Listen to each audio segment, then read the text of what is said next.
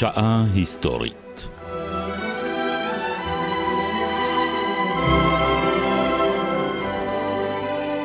זיכרונות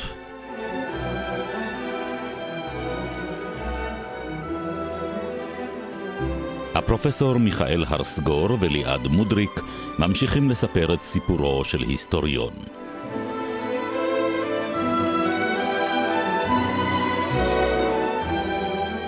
שבת שלום פרופסור. שבת שלום. אני חייבת לומר לך שמאז תוכניתנו האחרונה, אני נפשי לא יודעת מנוח. אה. מתהפכת על משכבי בלילות ואומרת לעצמי, בסוף התוכנית עזבנו את הפרופסור הצעיר, שעוד לא היית פרופסור אז, כשאתה כלוא בבית הכלא ונידון ל-20 שנה של עבודות פרך. כן. ומאז אני אומרת, איך הצלחת לצאת משם? האם יצאתי משם? קודם כל, אני מנח... אני, אני, אני, יש לי עדויות אמפיריות לכך שיצאת, כי הרי אתה יושב לפניי.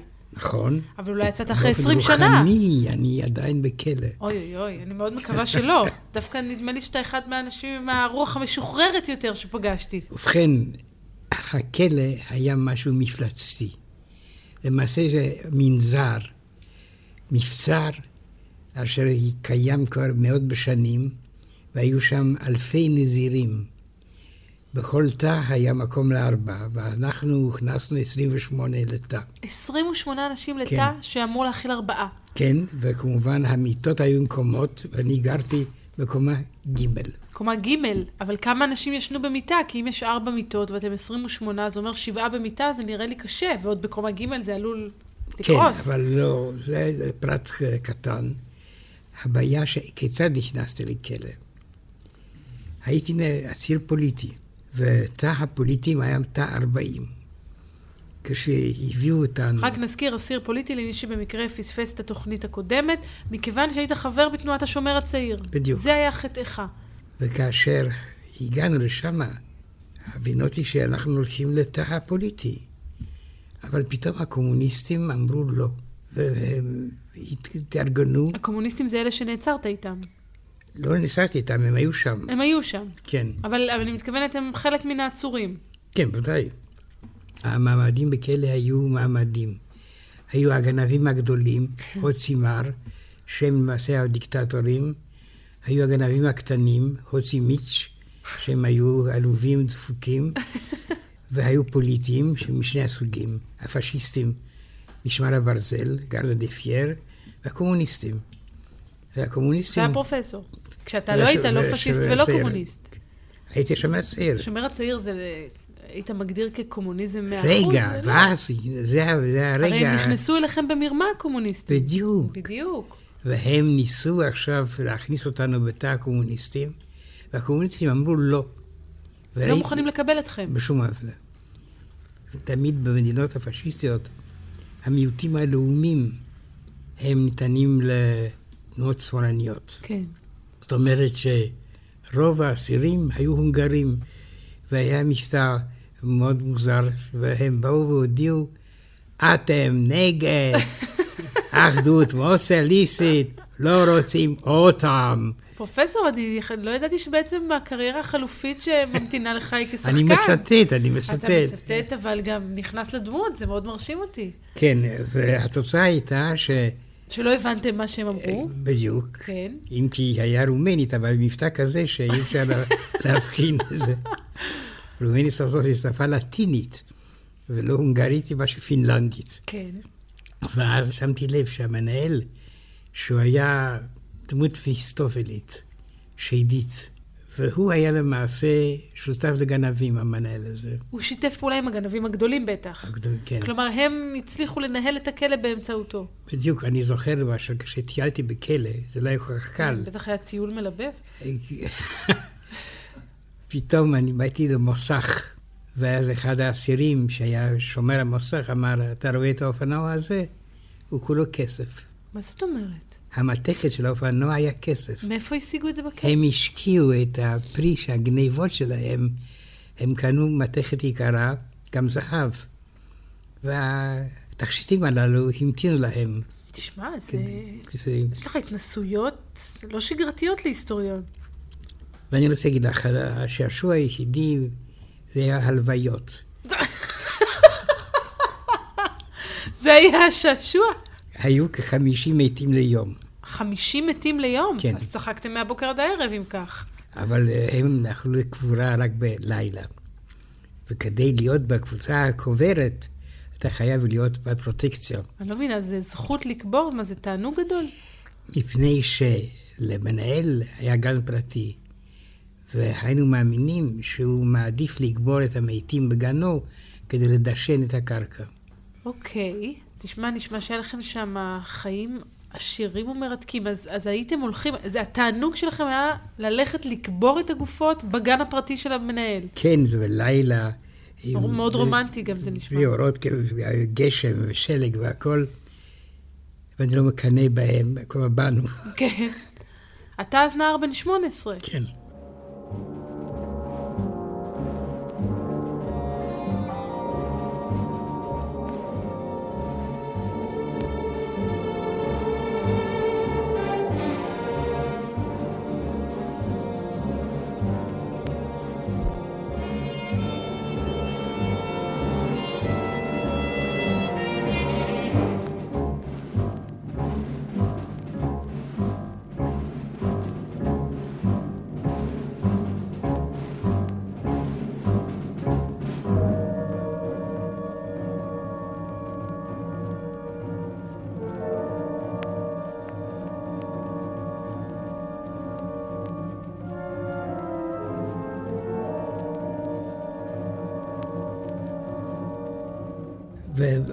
שמעניין בכלא היו הרוסים. הרוסים היו קצינים שברחו ממחנה השבויים, מפני שמחנה השבויים הנאצי היו מתים מרעב. כי הנאצים רצו להשמיד את השבויים שלהם. אוקיי. ואז הם ברחו, וברומניה הם נחשבו לפוליטים. ואז הכניסו אותם לכלא יחד איתכם. יא, כן, והתיידדתי כמובן מאוד איתם. בעיקר התיידדתי עם אחד מהם, וידלי פנטילייביץ' איבנוב, שהיה מורה להיסטוריה בקריבוי רוג, אשר באוקראינה. איזה יופי. ואני הצעתי לו, והוא קיבל את זה, שניתן סמינר של תולדות רוסיה בכלא הפשיסטי. בכלא! כן, כבר נתתם הרצאות בהיסטוריה. כן, ובנושא מאוד אה, בוער. בוודאי. וטעון. והם היו מאוד מאוד אה, חביבים, אבל מאוד מאוד גם תמימים. הרוסים. הרוסים, למשל, הם המציאו שיש מקום מפגש להחלפת שבויים. זו אגדה, הם היו צריכים משהו להאמין בו. בדיוק. ולי היה אטלס קטן, מאוד טוב, גרמני. וכל פעם שהייתה קבוצה של קצינים סובייטים מגיעים לכלא, הם גנבו לי את המפה, כדי שלהגיע למקום מקום המפגש מפגש. שלא קיים. וואי, האמת שזה נורא עצוב. עצוב, כן. כמה זמן היית שם בכלא? שנתיים וחצי. שנתיים וחצי? כן. וההורים נגיד קיבלו זכויות ביקור? איך זה עבד? ההורים נאסרו והומתו, אה, הם נאסרו והומתו בזמן המלחמה. כן. בעוון מה? שום דבר, כיהודים. אה, על ידי הנאצים, לא על ידי הרומנים. זה לא היה הבדל גדול בתקופה הזאת. ואתה קיבלת את הידיעה הזו כשאתה בכלא? אני קיבלתי את הידיעה הזאת מפני שאימא הגיעה להיפרד ממני. והמנהל של הכלא הבין מה שקורה ונתן לה אפשרות לדבר איתי. לפני שהוציאו אותם להורג. כן. אני מתארת לעצמי שזה... אלה חוויות שילד בן שמונה... זה, זה בלתי נתפס בכלל, השהייה בכלא והפרידה מההורים. איך עוברים את זה? אני רוצה להגיד לך שמה שהציל אותנו בכלא זה היה הפרוטקציה של הגנבים הגדולים היהודים.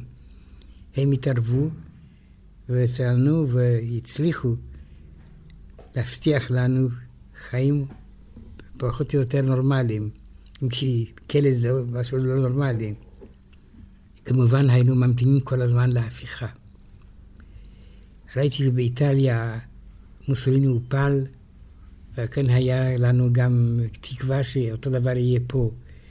פתאום באה שמועה קיבלנו חנינה איך קיבלתם חנינה? על ידי המלך מיכאל, מפני שאימו הייתה הלנה, חסידת אומות העולם, שהיא הייתה מעוניינת בנו, וטיפלה על שחרורנו. דווקא של האסירים היהודים או בכלל של האסירים הפוליטיים? היהודים, פוליטי היא הייתה מלכה, ככה שהיא לא הייתה אהדה לשמאל. אז מאיפה מגיעה האהדה הזו שלה כלפי היהודים, גם האסירים, גם את אומרת חסידת אומות עולם, היא הצילה את חייהם של יהודים? תראי, היא הייתה נסיכה דנית. ובית המלוכה הדני היה אמנם משהו רקוב בממלכת דנמרק, אמר שייקספיר, אבל כאן זה היה מאוד בריא ורענן. והיא הצליחה להשיג את החנינה. אבל היה שר בממשלה בשם מיכאל אנטונסקו, כן. לא קרובו של יון אנטונסקו. כן, זהו. אסקו זה נקרא בן ברומנית. ככה שכל אחד, אה, מוישה בן מרדכי וכולי. כן, זה בעצם בנו של אנטון, כן, אנטונסקו. אנטונסקו. הוא סירב לקבל את החנינה. הוא ס- הוא סירב לקבל אותה. כן. הוא סירב לקבל אותו, וכלומר, היה כאן קונפליקט בין המלוכה לבין הממשלה. אני מקווה שאתה, אני מקווה שאתה. חש באיזה מתח אני נמצאת. ברצינות, אני ממש מחכה למוצא פיך כבר, איך, איך תצליח לצאת, אם הוא סירב לחנינה עכשיו. קודם כל, הייתה בעיה שאני חייב לדבר עליה, זה לא כל כך נעים, עניין השירותים בכלא. בכלא. אז נשאיר רגע את החנינה בצד, אתה אומר. מאוד לא, זה היה מאוד מאוד לא נעים ללכת לשם, מפני שקודם כל החיילים עם הרובים עמדו על מגדלים וכיוונו את הרובים אלינו אוי, כשהלכנו לשם. כן, תכין את זה תמיד תמיד עד הרגע האחרון, עד עשר בלילה. ופתאום כשאני הולך לשם, אני רואה שבכבר ממול יש אור, הרי הייתה הפעלה, מלחמה. כן.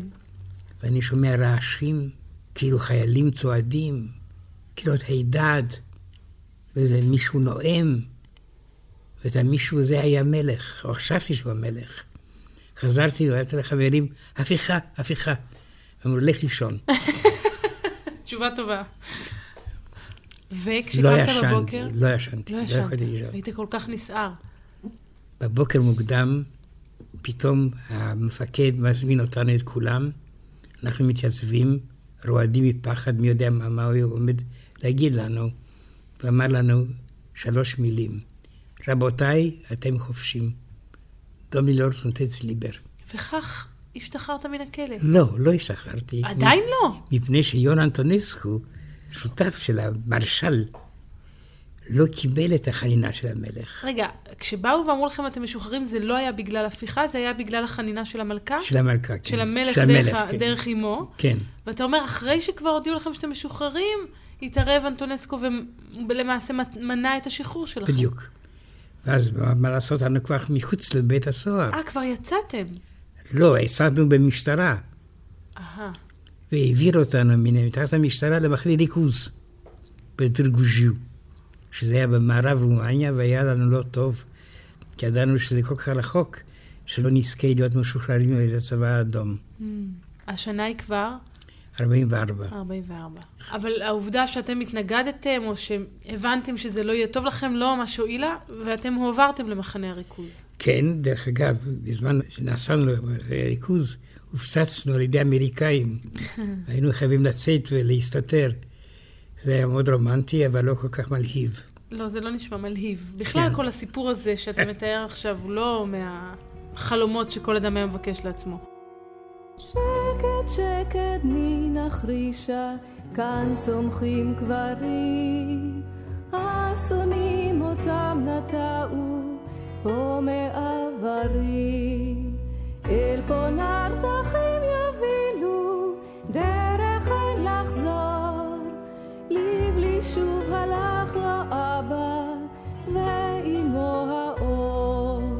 שקד מטמוני לי אל נבכה בכאב, כי בין כה וכה בחיינו לא יבין אויב. גם הים גבולות וחוף לו, גם הקלס יג וסוף לו.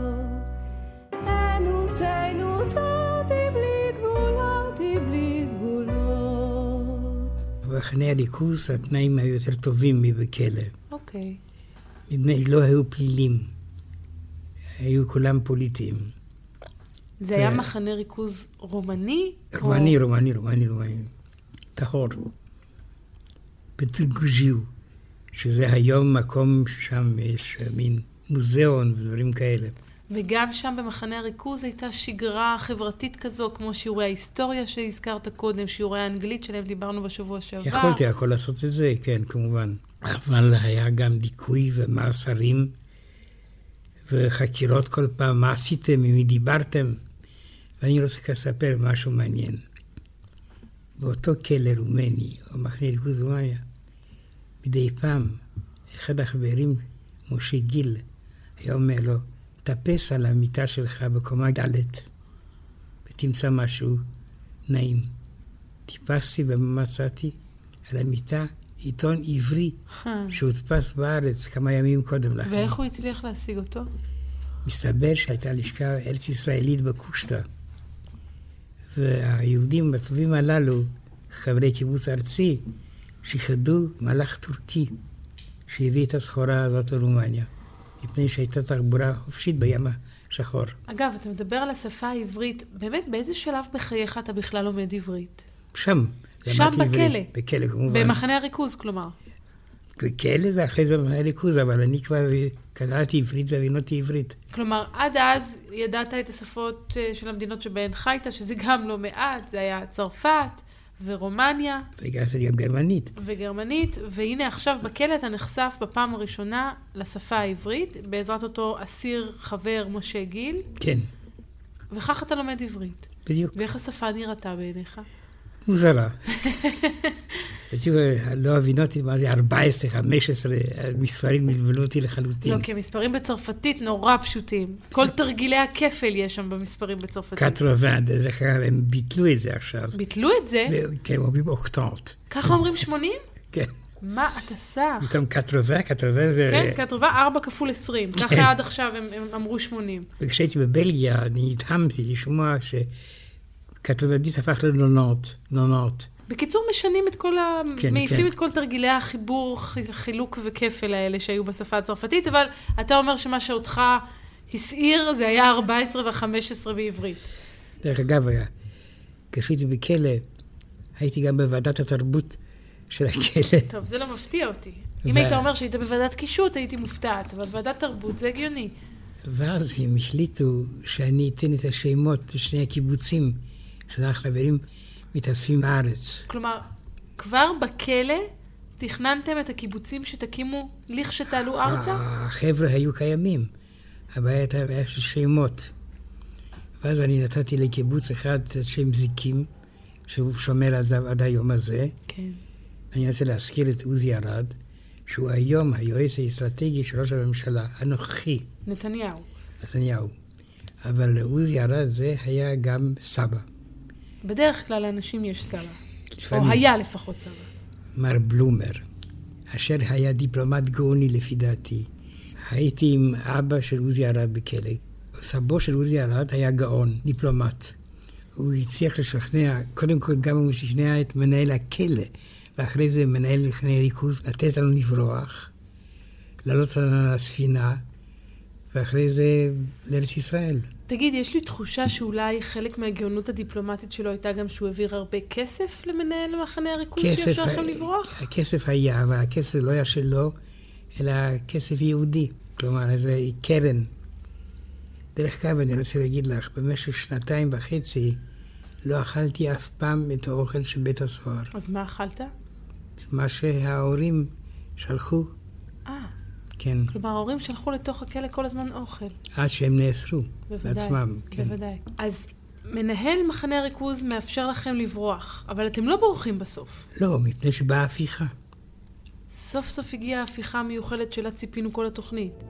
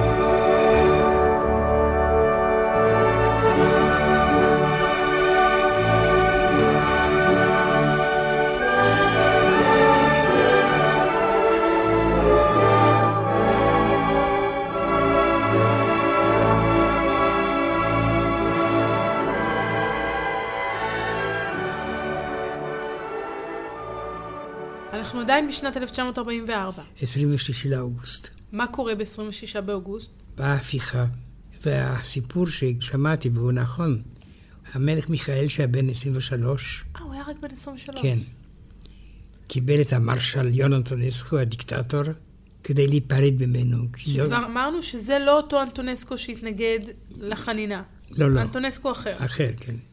זה שם מאוד נפוץ. כן. מה שמבלבל את ההיסטוריונים. כן. אז כן. יון אנטונסקו, המרשל, מגיע לפגישה עם המלך מיכאל. בדיוק. והוא מודיע למלך שהוא הולך לחזית לבדוק את המצב. אבל המלך בינתיים הקים צוות סודי שהיה קשור עם השגריר הסובייטי בדנמרק, בפינלנד ובמצרים. אוקיי. והוא רצה להביא לידי הפיכה. ועל כן הוא אומר למרשל אנטונסקו, אתה לא תיסע לאף מקום. והאדם, המרשל הזה היה אדם שישים, בעל תהילה, איש צבא, ופתאום בן ה-23 אומר לו, אתה לא תצא? מדוע? כי אני נותן לך פקודה לא לצאת. בכל זאת הוא המלך, מבחינה בדיוק. הגיונית מותר לו. אבל מה היה המצב? במצב היו עם המלך בסך 200 חיילים.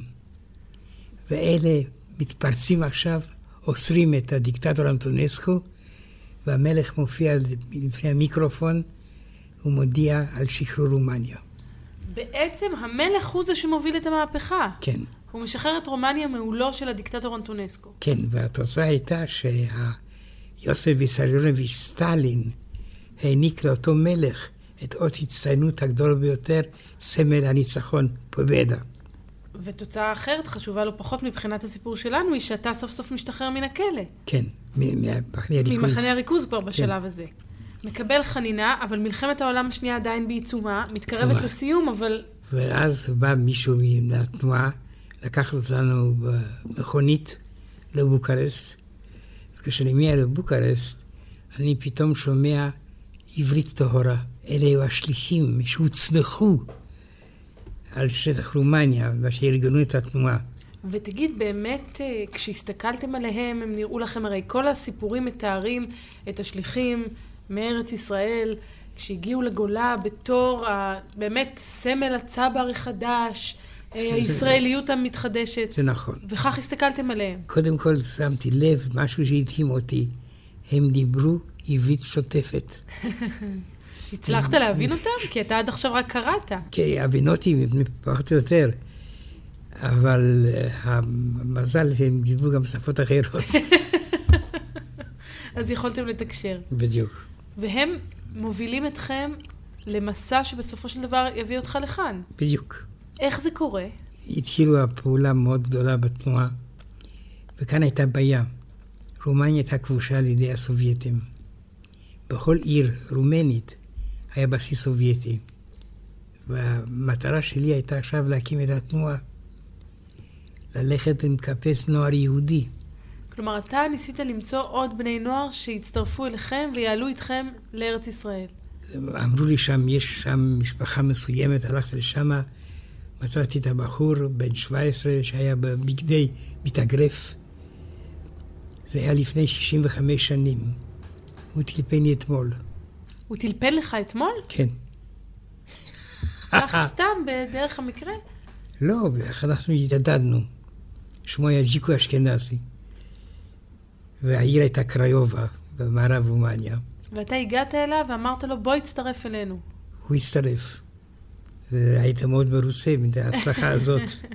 אנחנו קראנו לזה הרחבה. כלומר, להביא אנשים בנוער. גם היום קוראים לזה הרחבה. זה כן, נוהג גם היום. כשמרחיבים את הקיבוצים, אז קוראים לזה הרחבה. ובכן, נסעתי מעיר לעיר, ובכל עיר היה מחנה סובייטי. הייתי הולך בבגדים אזרחיים, בלי חבילה או בלי שום דבר חשוד, ואמרתי לשומר הסובייטי, רק שני משפטים. מאי רגיתי לביל רוסקי, ההורים שלי היו רוסים. פשיסטי ih הובילי, הפשיסטים הרגו אותם. ולא היה מקרה אחד שהם לא קיבלו אותי, hmm. אפילו הם הזינו אותי לארוחה. הסובייטים. הסובייטים, כן. סוף סוף הייתה אוכלוסייה עוינת, פתאום הם רואים מישהו שדבר שפתם. כן. והתנועה הזאת גדלה בצורה מסחררת. אלפי אנשים הצטרפו לתנועה. והיינו מפגינים נגד הפשיזם, נגד הנאציזם. היינו עם המנצחים, הייתה הרגשה נפלאה. וכל זה קורה ברומניה, ברומניה, כן, במשטר החדש. שבו התאפשרו ההפגנות והפעילות הזו. בדיוק.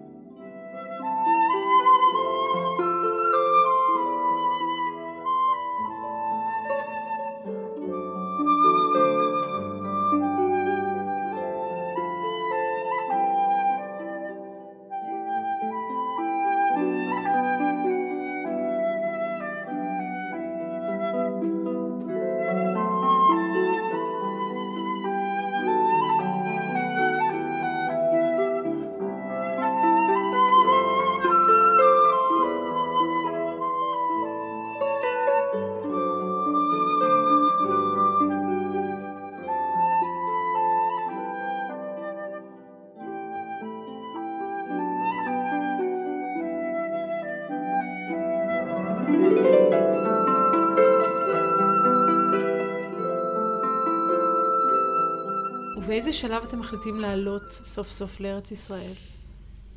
תראי, זה היה עניין של אה, זמן. כדי שיכינו את האונייה, אני זוכר שהתקינו לעבור את הדנובה. היו אלפי יהודים, על איזה אונייה? עצמאות. הגענו לבורגס, שזה נמל בבולגריה. היה משהו כתוב בבולגרית, פתאום השם הבולגרי נופל. ומופיע כתובת עברית, עצמאות, ועל האונייה השנייה קיבוץ גלויות. זה היה משהו נפלא. זה, זה מצמרר לשמוע. המפקד היה בחור ישראלי בן 23, שאני התיידעתי איתו. אם כי אני רוצה להגיד לך, היה גם דבר לא נעים. יהודיה אחת ניגשה אליי ואמרה, אתה רואה את האישה ההיא? אמרתי, כן. ובכן, אפשר לזרוק אותה לים. לזרוק מה? לים. מפני שזו אישה שהייתה מסובכת בתנאים רומנטיים עם גבר אחר, והיא ניצלה את ההפיכה הצבאית כדי לשחרר את הבעיה של עצמה. הלכתי למפקד הישראלי ב-23, וסיפרתי לו שמישהו רוצה לזרוק אישה לים. הוא אמר לך ותגיד להם שאנחנו נזרוק אותו לים. אז בעצם מה שאתה אומר זה שגם ברגעים האלה, הרי גורל, ההיסטוריים עדיין, הקנאות הקטנות, האמוציות היומיומיות של המין האנושי לא נעלמות. כאשר עליתי על האונייה, והמפקד שאל אותי מה אני רוצה, אמרתי אשכולית. אשכולית. כי. שנים, השנים לא את אותם אשכולית. ועכשיו קרה שהיה גן העדן. אז אתה מאלה שאוהבים אה, פירות מרירים, חמוצים. לא, ש... כי יכולת ש- לבוא תפוז או לא. הגעתי למסקנה שכנראה שבגן עדן שותים כל הזמן מיץ אשכולית. והדימוי באמת של ארץ ישראל בעיניכם היה כמו של איזה מין גן עדן כזה? גן עדן, כן, משהו מוחלט. מהעיתונים שקיבלתם בטח הייתה לכם תמונה של מה שבאמת קורה, אבל אני משערת שהיו גם תחושות אה, באמת מין, אפילו, לא רוצה להגיד מיסטיות, אבל... ניסות לא, היינו כולנו זהו, אתאיסטים. מיסטיות בדיוק, זה לא, זה כן. לא המילה המתאימה, אבל הייתה בטח תחושה של נשגבות, של רגע נעלה, של נס, נס, כן. בדיוק. הייתי צובט את עצמי, ואני שואל את עצמי, האם אתה חי? והייתי אשבות את עצמי, כן, אני חי. וזה היה בגיל 19? מה, כן, זה היה זה, כן. 19-20. וכך אתה אה, מפליג באונייה הזו עצמאות.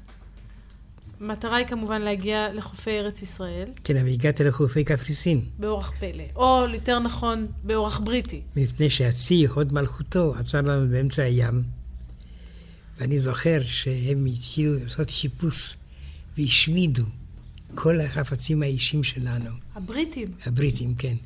ואני פתאום, אני רואה צילום של הוריי איתי, ואני אומר לאותו חייל בריטי, ראיתי שהוא מסתכל בצורה מסוימת על פרח חבצלת. הפרח של הבצלת סמל השומר הצעיר, כן. אבל גם סמל הצופים. נכון. והבינותי שהוא היה צופה. Coat, אה, שאל אותו, "You were, yes, in שפילד. אז אני אמרתי לו, כל בויסקאוט חייב לעשות מעשה אחד טוב. תן לי את הצילומים הללו. אל תיקח אותם. והוא נתן אותם. הוא נתן אותם. ככה הצלחת לשמור את ה- עד היום הזה, את כן. הצילומים של הוריך. כן. הצלום היחידי שהיה לי. ובכן, אז בא השחרור. רגע, אבל קודם אתם בקפריסין. בקפריסין, כן, היינו חצי שנה בקפריסין. שנה, אז השחרור עוד לא בא. כן. ייקח לו עוד קצת זמן להגיע. בסוף סוף סוף בא השחרור. רגע, אבל איך, רגע, חכה, אני עוד רוצה לשמוע על קפריסין. איך התנהלו שם החיים? כמה הייתם? איך זה... היו אלפי יהודים. בדיוק. כן, היינו במחנות ריכוז, שהם למעשה היו המבנים של מחנה השבויים של הצבא הגרמני. מעניין. ומי שכמובן מנהל שם את מחנה הריכוז, הבריטים. כן. ואני החלטתי שבתור מהפכן, אני חייב להצית את החיילים הבריטים נגד המשטר שלהם. נגד המשטר הבריטי. בדיוק. בחרת משימה צנועה לעצמך. והתנועה, התנועה בקפריסין, השומר הצעיר, הייתה לגמרי נגד הפעולה הזאת. שלך. זה בדיוק. זה באמת זה- נשמע זה- קצת... אה, לא עניין שלנו להפיל את המשטר הבריטי. אבל אני אמרתי להם, מהפכן חייב להיות מהפכן בכל מקום. אז מה עשית?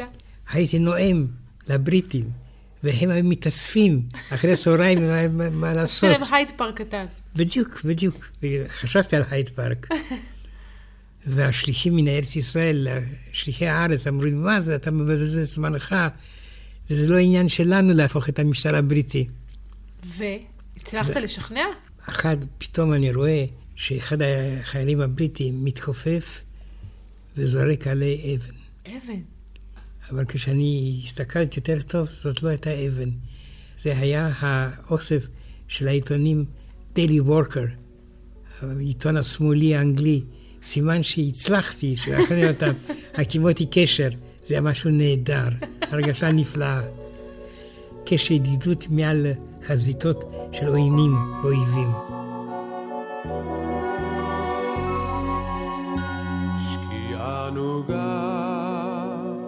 הים עובד בערפל בדומייה גדולה.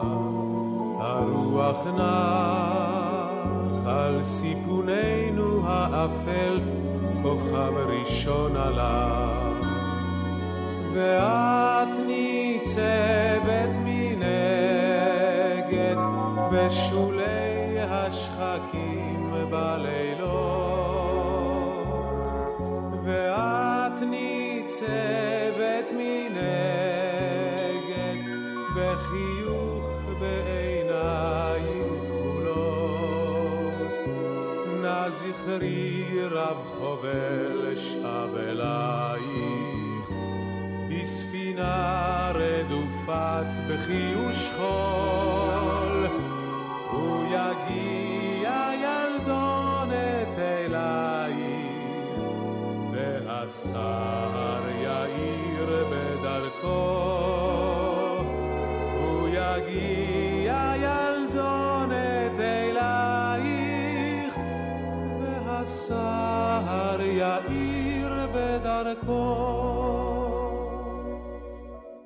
אבל התחושה בקפריסין, אני מתארת לעצמי, הייתה שונה בתכלית לעומת מחנה הריכוז ברומניה. בוודאי, זה, אבל אם כי לא היינו חופשים. בדיוק, אבל, אבל, אבל עדיין גם לא הייתם תחת שלטון רומסני כזה. דרך אגב, אני בזמן הזה, לא היה לי מה לעשות, אני המצאתי את השם שלי. תרגמתי, מסתבר שסגור, זה נקרא זהב מסוג טוב. כן. הר סגור זה גולדברג, כן. בתרגום עברי. הר זהב. כן, הר זהב, כן. לא רציתי הר זהב, מפני שזה דומה למילה זרזבת, שזה ירקות בעברית. אכן שיקול משמעותי אסתטי. מאוד נגד, ה, נגד הר זהב. כי כל מי שהיה שומע את הר זהב פה בארץ ישראל היה אומר, מה זה? שמשפחתו הוא כמו ירקות ברומנית. בדיוק. אבל היו חיי חברה, נגיד, במחנה ריכוז בקפריסין? בהחלט, בהחלט. היינו, למשל, היו צריפים הללו, ששם היינו... נפגשים, חיים- פעולות נפגשים. של התנועה. אבל שם קיבלנו אוכל. שם קיבלנו אוכל אנגלי. כלומר, זה לא היה כבר בבית סוהר הרומני, כן. שאכלנו רק את הבנות שלנו, מן הבית. היה אוכל פחות או יותר אה, טוב, גם האוכל הבריטי הוא לא איזה גורמה. בדיוק. ופתאום באה השמועה שיש שחרור. אנחנו עולים על האונייה היוונית, כן. מפליגים, ואני זוכר את ההרגשה הפנטסטית הזאת לראות את הר הכרמל בלילה עם האורות. האם אלה מיהודים? יישוב יהודי. בוא רגע נספר אבל את ההיסטוריה, בזכות מה מגיע השחרור? השחרור בא מפני שבבן, השר הבריטי, נמאס להם להחזיק אותנו בקפריסין, הוא נכנע למעשה. זה הניצחון של הציונות. אתה מדבר עכשיו על השחרור, השחרור מתבצע למעשה אחרי שכבר הוכרזה עצמאותה של מדינת ישראל. בהחלט, למה הבריטים חיכו עד אז? הרי כבר המנדט שלהם הסתיים. תשאלי את מיסטר בבן. כלומר, הם החזיקו עדיין, כן, צריך לומר, בניגוד לחוק. את היהודים שרצו בדיוק. לעלות לארץ ישראל במחנות ריכוז בקפריסין. כן. ואז מה מאפשר, מה פתאום נחה עליהם הרוח, שרתה עליהם הרוח שאפשרה את השחרור? הייתה קודם כל עיתונות מאוד עוינת. ובמסע נגד הבריטים, נגד בבן, שבכלל לא היה מייצג את העם הבריטי. ואז הבריטים הרימו ידיים ונתנו לנו לעלות ארצה. איך זה היה? פשוט פתחו את השערים? אתה זוכר בטח את הרגע הזה. בדיוק. אני אז נתתי גם את השם שלי לראשונה, החדש. קודם כל, מה שמעניין זה שהיוונים של קפריסין קיבלו אותנו בצורה חמימה ביותר. הריעו לנו, איחלו לנו מזל, והרגשנו שעד הסוף יבוא גם הזמן שלכם. הזמן שלכם, הקפריסאים לעצמאות. בדיוק. ואני רוצה להגיד לך שבקושי רב יכולתי לדבר איתם, כי אני למדתי שנתיים יוונית עתיקה ובתיכון. אני שואלת את עצמי איזה שפות, איזה עוד אנשים פגשת, איזה עוד שפות אתה הולך לשלוף מהשרוול פה. מה אני יכול לעשות? לא, להפך, רק אנחנו מסתכלים כן. בהשתאות ובהערכה. אז אתם יוצאים ועולים על הספינות שממתינות לכם? כן. ואני רוצה להגיד לך, סיפרתי את זה, ברגע שעלינו לספינות, השמות הוחלפו. כן, ואמרת, השם שכבר גיבשת לעצמך בזמן שהודחה במחנה ריכוז, מיכאל ארסגור. כן. שהיה קשה להציג את עצמך פתאום בשם חדש? אני הודעתי, זה שמי, והם רשמו וזה גמרנו. לא היה שום טקס ושום שום בירוקרטיה. אני החלטתי לשנות את השם, והוא השתנה. ואז הגעתם לחופי ארץ ישראל. ואז בא עניין אחר, אבל אני כבר, זה לא שייך לנושא. במקום לבוא לקיבוץ שלנו זיקים, אנשי הקיבוץ הארצי הודיעו לנו שאנחנו נוסעים למשמר העמק. כלומר, אתם רציתם להגיע לקיבוץ שהקמתו למעשה עוד אה, באותו כלא רומני, שאז נתת לו את השם זיקים. זיקים, כן. אנחנו היינו שייכים לקיבוץ זיקים, כן. אבל כשהגענו ארצה, הודיעו לנו ששולחים אותנו לא לזיקים, מפני שזיקים מקום מסוכן, מסוכן. כי בבחירות האחרונות היו חמישה קולות קוף, הבנתי. כלומר, והכן מזיקים לא- היו חמישה קומוניסטים, וזה כן. לא בריא לשלוח נוער שנפשו רכה ותמימה בדיוק, לקיבוץ שיש בו קומוניסטים ועוד. חמישה. בדיוק, מבוסס, ציוני, סולידי. אז איך הסתדרתם במשמר העמק? לא טוב, כי היינו בגלות. רציתם להגיע לזיקים. הנפש בדיוק. קראה זיקימה. זיקימה, בדיוק. פנינו אל השמש העולה, דרכנו שוב פונה מזרחה. אנו צופים לקראת שעה גדולה, זקוף הראש, נפשנו עוד לא שטה. אנו צופים לקראת שעה גדולה, זקוף הראש, נפשנו עוד לא שטה. חוצבים אנו גורל ביד רמה, נושאים בלב תקווה יוקדת. אנו זוכרים כי יש לנו אומה, אנו יודעים יש לנו מולדת. אנו זוכרים כי יש לנו אומה, אנו יודעים כי יש לנו מולדת. הולכים אנו לקץ של הנכר, חלום חירות יחדיו נגשימה. אנו דוגלים בעוז בשם מחר, וטור אל טור נלך תמיד קדימה. בעוז בשם מחר, וטור אל טור נלך תמיד קדימה. אל תשכחי שזיקים, זה, אני אעשה את השם זיקים מפני שזה עניין של ניצוץ, זיק. זיק. ועל כן מזיקים תצא להבה. זה ציטטת מפושקין. ורציתי להיות בקיבוץ שלה, נתתי לו את השם. אז בעל כורחך העבירו אותך מבית הכלא למחנה הריכוז, אחר כך בעל כורחך הבריטים שלחו אותך לקפריסין, והנה עכשיו בעל כורחך הציונות עצמה שולחת אותך לקיבוץ אחר. זה היה סקנדל. כמובן שאין להשוות בין הדברים, אבל בכל זאת, היה לך רצון ולא קיבלת את הזכות לממש אותו. טוב. אבל בסוף הצלחת לחזור לזיקים? כן, אבל עכשיו בא אז פילוג פוליטי, וזה לא שייך לנושא. אבל כאשר מלאו 50 שנה לעלייה, אשתי ואנחנו החלטנו לבקר את רומניה. איך הייתה התאקלמות בארץ? כי בכל זאת זה כללי משחק אחרים לגמרי ממה שהכרת באירופה. זה נכון, אבל ידעתי שזה קיבוץ, ידעתי שזה ארץ ישראל, ולא לא היו קונפליקטים.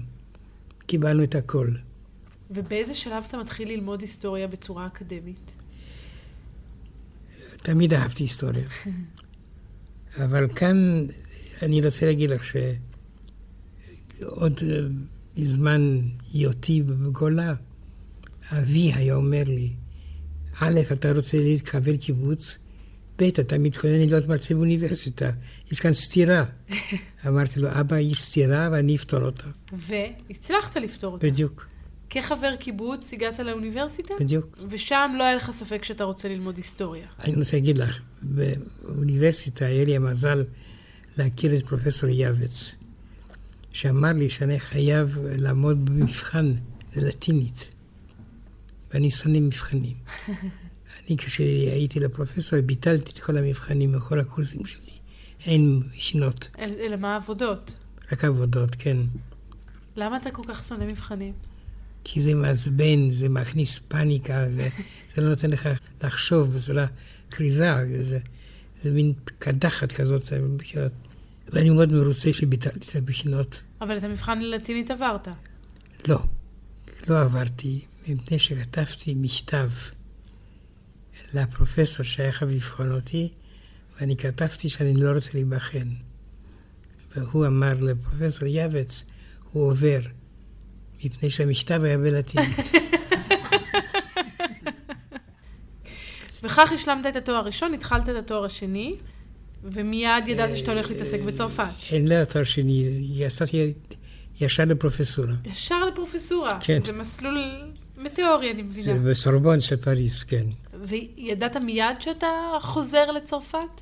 ידעתי שאני רוצה לקבל תואר צרפתי, מפני שההתמחות שלי הייתה תולדות צרפת. אני פשוט מנסה להבין אם אנחנו, אתה יודע, אנחנו כבר בכל זאת עושים את התוכנית הזו כבר לא מעט זמן יחד, ואי אפשר להתעלם מהאהבה העמוקה שאתה רוכש לצרפת. זה נכון. אז אני מנסה להבין מאיפה שורשיה, כי נד- נדמה לי שזה לא מהתקופה שלך בסורבון, זה עוד קודם, אולי מהילדות. מפני שאבי, שהיה סוחר, מדבר גרמנית ורוסית, נכנע לרצון אמי לגדל אותי בצרפת.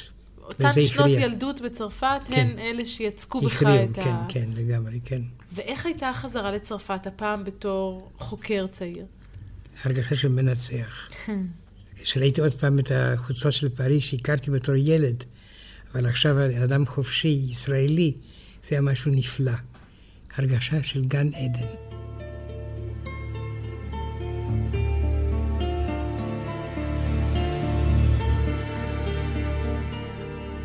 ce quartier qui résonne dans ma tête,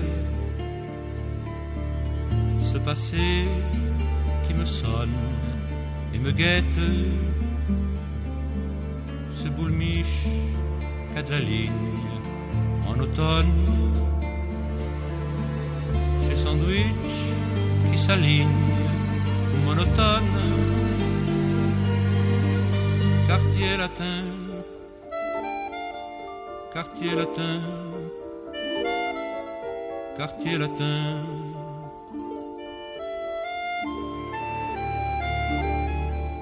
Chez Dupont, ça traînait la journée. C'était le pont qui durait toute l'année. L'examen, ça tombait comme une tête au matin, sans chiquet ni trompette, quartier latin, quartier latin, quartier latin. וכשהיית שם, בפריז, בסורבון, בתור חוקר, פרץ גם מרד הסטודנטים של 68. כן, הייתי עד לה. ואני רוצה להגיד לך שהיה אדם יותר מפורסם מגנרל דה גול, וזה היה קון בנדיט, דניאל האדום. דני האדום. שדרך אגב, כשהכרתי אותו, כשהוא שמע שאני ישראלי, ההתלהבות שלו פגה מיד. אבל בתור אה, חוקר אז הצטרפת לסטודנטים המורדים, או... בהחלט, קודם כל הייתי זר. אבל אני מצאתי משהו שם שלפי דעתי מאוד מרוצה. הסטודנטים הנלהבים רצו לזרוק את השלט של הקרדינל רישליו לסצנה. ואני התנגדתי לזה בוויכוח מאוד קולני, וצעקות. למה התנגדת? אמרתי לכם, זה חרפה ובושה. לקחת שלט של אדם מת ולזרוק על הסצנה, זה, זה לא משרת אותנו, לא מוסיף כבוד למאבק. בדיוק. והם השתכנעו? ומישהו, אדם מבוגר, שמע את הוויכוח. הוא בא אליי ושאל אותי, מה הכתובת שלי בישראל? והבינותי שזה אחד מן הבולשת. והתוצאה הייתה שקיבלתי קיבלתי עיטור הצרפתי בצורה מאוד קלה.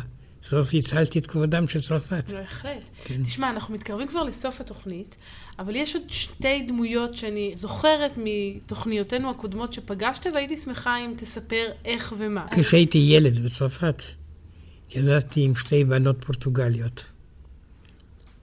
והיינו חברים טובים מאוד. כשחזרתי, אחרי בית הסוהר, שאלתי את הפורטוגלים אם מכירים את דורה ואשטרלה סנטיאגו, אף אחד לא ידע את זאת. והם אמרו לי, הם הפכו לנזירות, ירדו לברזיל. ואני אמרתי, הם לא הפכו לנזירות. אין סיכוי שזה קרה. אין סיכוי. מהיכרותך המוקדמת ואף איתן. פעם לא נסעתי לפורטוגל, לא טסתי. רציתי תמיד ברכבת, מפני שהנוף הוא מאוד מעניין ויפה.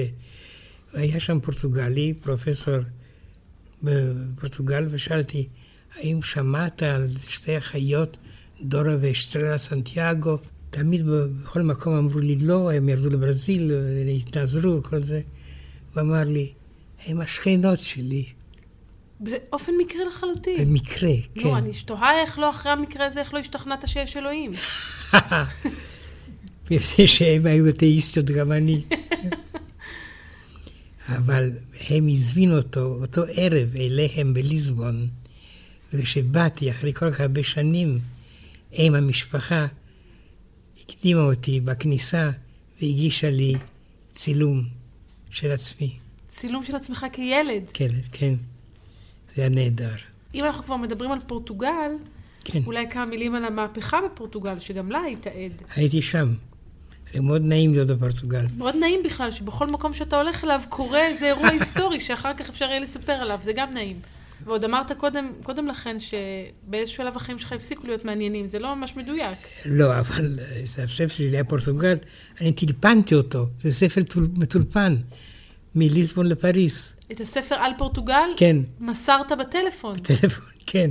דרך ו- מעניינת לכתוב והתוצאה ספר. הייתה שזה היה הספר הראשון על המהפכה הפורטוגלית שהופיע בכלל.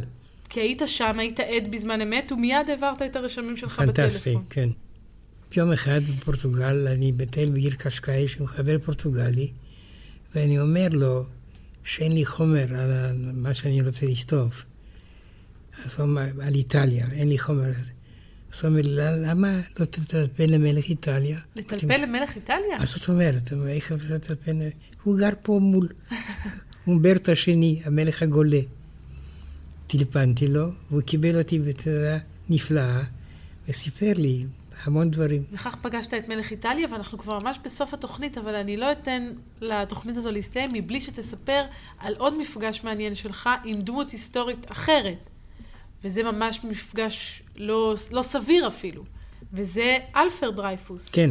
ובכן, אה, בפריז הלכתי ברובע הרביעי, שזה הרובע שגם השגרירות הישראלית נמצאת בו, ושם היה בית קפה אלזסי. אז היית ילד. הייתי ילד, כן. בפריז עם אבא הולך לבית הקפה. כן, אלזסי. כן. ואבא אמר, לא, לא רוצה אלזסי שמן מדי. צודק. התעקשתי. ופתאום כשאני יושב בבית הקפה, אני רואה מישהו נכנס, אדם גבוה, עם גבר גבוה, זקן, מלווה כמה גברים צעירים, יש מין רחש, לחש בכל בית הקפה. ואבי שאל את המלצר, מה יש? הוא אומר, מה זאת אומרת, מה יש? זה מר דרייפוס. אז צבט אבי אותי מאוד מאוד, עד הכאב, ואמר לי, תסתכל על האיש הזה, אתה לא תראה אותו פעם שנייה. נדמה לי שהסיפור הזה יש בו משהו שבהרבה מאוד מובנים תופס את המהות של העניין. איכשהו, נדמה לי, גם מההסתכלות שלי ומהעבודה שלי לצדך, שגם אתה מצליח לתפוס את ההיסטוריה, אבל גם היא תופסת אותך. בין אם אתה ילד קטן בבית קפה אלזסי, ובין אם אתה חוקר בפריז במרד הסטודנטים, וזה תענוג גדול.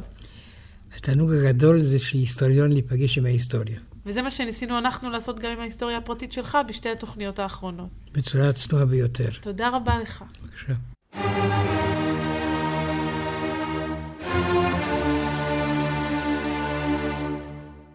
שעה היסטורית זיכרונות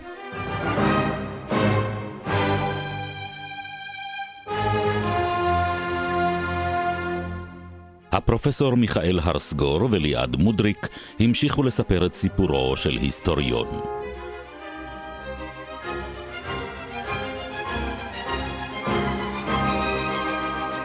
עורכת נטלי פדון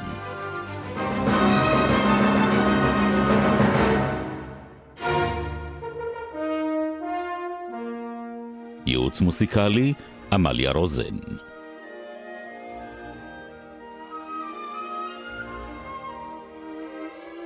ביצוע טכני, בני יהודאי, עדי רוזלי, אור אנצר ואדיר קובייסי.